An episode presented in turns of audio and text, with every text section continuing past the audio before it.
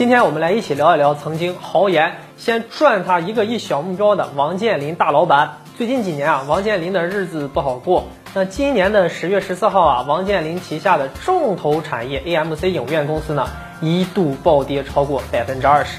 那王健林曾砸二十六亿美金买下了世界影视巨头美国的 AMC 集团。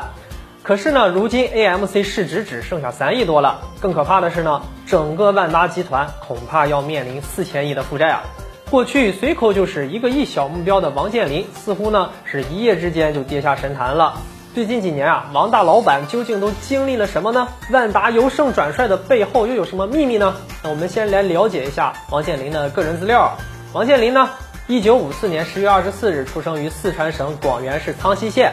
一九七零年入伍，一九八六年毕业于辽宁大学，获得经济管理专业的这个学位。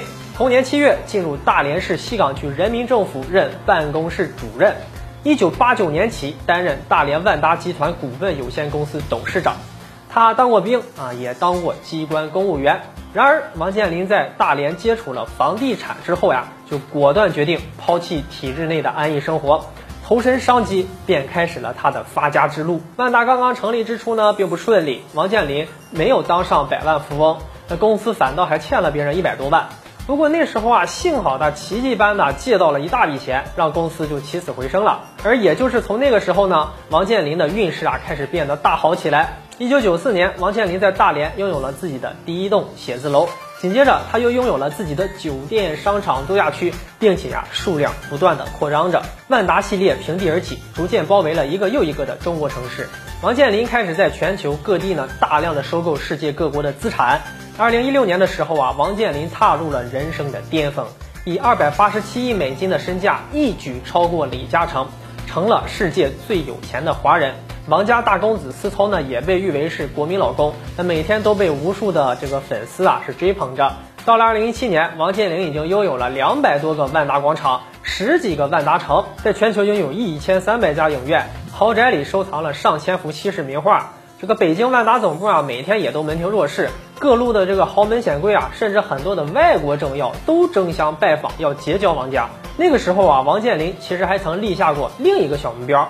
他打算在二零二零年，也就是今年，让万达的资产达到两千亿美金，那成为真正的世界级商业机构。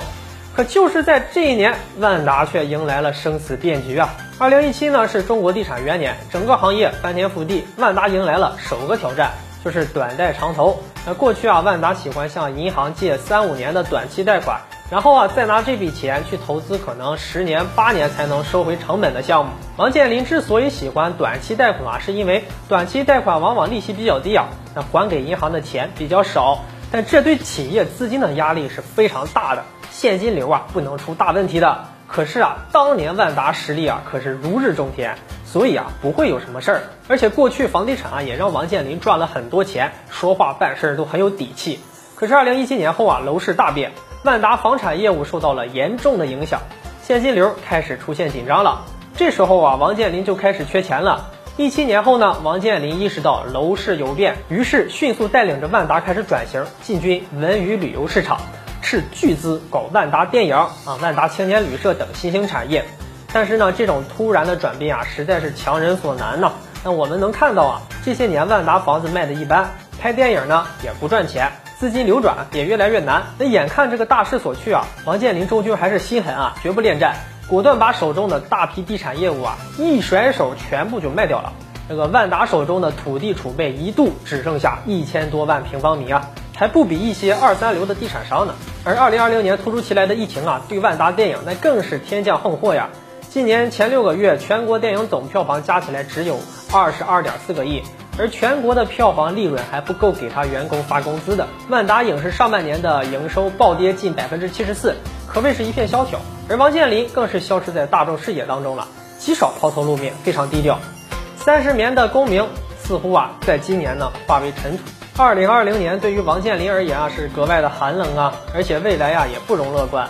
万达的债务问题很严峻，如今呀疫情仍然在全球蔓延。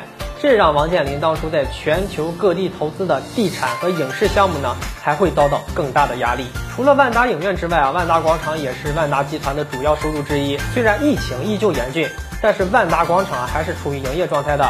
那在疫情期间啊，各租户呢也是困难重重啊，而王健林则免了他们一个月的租金。但是背后的这个伤痛只有他自己清楚，万达就直接缺失了三十多亿的现金流。受到疫情的影响，当时很多的餐饮商户呢就接连关闭，又给万达集团呢一次沉重的打击。王健林如今呢也低调了很多，不知曾经的一代风云人物是否就会从此一蹶不振呢？好了，本期的话题就和大家聊到这里了，感谢观看，下期再见。